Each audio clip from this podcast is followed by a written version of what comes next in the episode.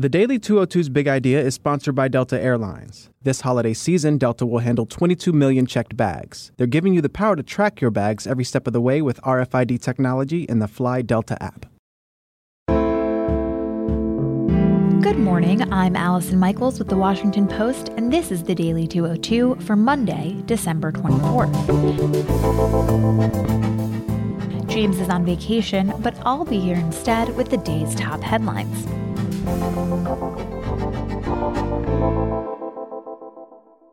Number one, President Trump abruptly announced Sunday that he was removing Secretary of Defense James Mattis two months before his planned departure.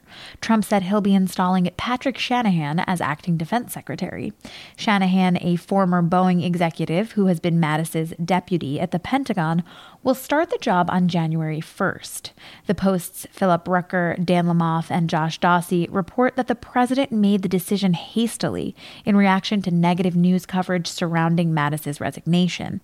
Mattis resigned in protest last week after Trump announced the withdrawal of U.S. troops from Syria over the strong objections of his national security team. In his resignation letter, Mattis delivered a rebuke of Trump's worldview and cast the president's foreign policy positions as a threat to the nation. Mattis said in the letter that he would resign his post on February 28th of 2019 to allow for a smooth transition to the next defense secretary, but Trump decided to speed up the process. Number two, the White House acknowledged Sunday that the partial shutdown paralyzing large portions of the federal government may last into January when Democrats retake control of the House.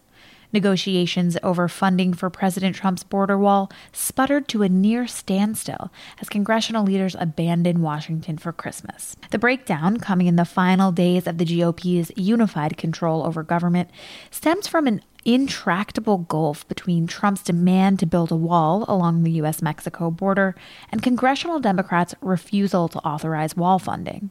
The Post's Erica Werner, David Weigel, and Philip Rucker report that Acting Chief of Staff Mick Mulvaney and Vice President Pence met with congressional leaders Saturday in the Capitol, but the negotiations failed to break the impasse, and House and Senate members were sent home until Thursday. Despite near unanimous opposition to the wall, Democrats have said they are willing to negotiate on funding for border security measures. And the administration's recent shift in focus from a concrete wall to a fence like barrier made of steel slats offered a slight glimmer of hope for room to compromise.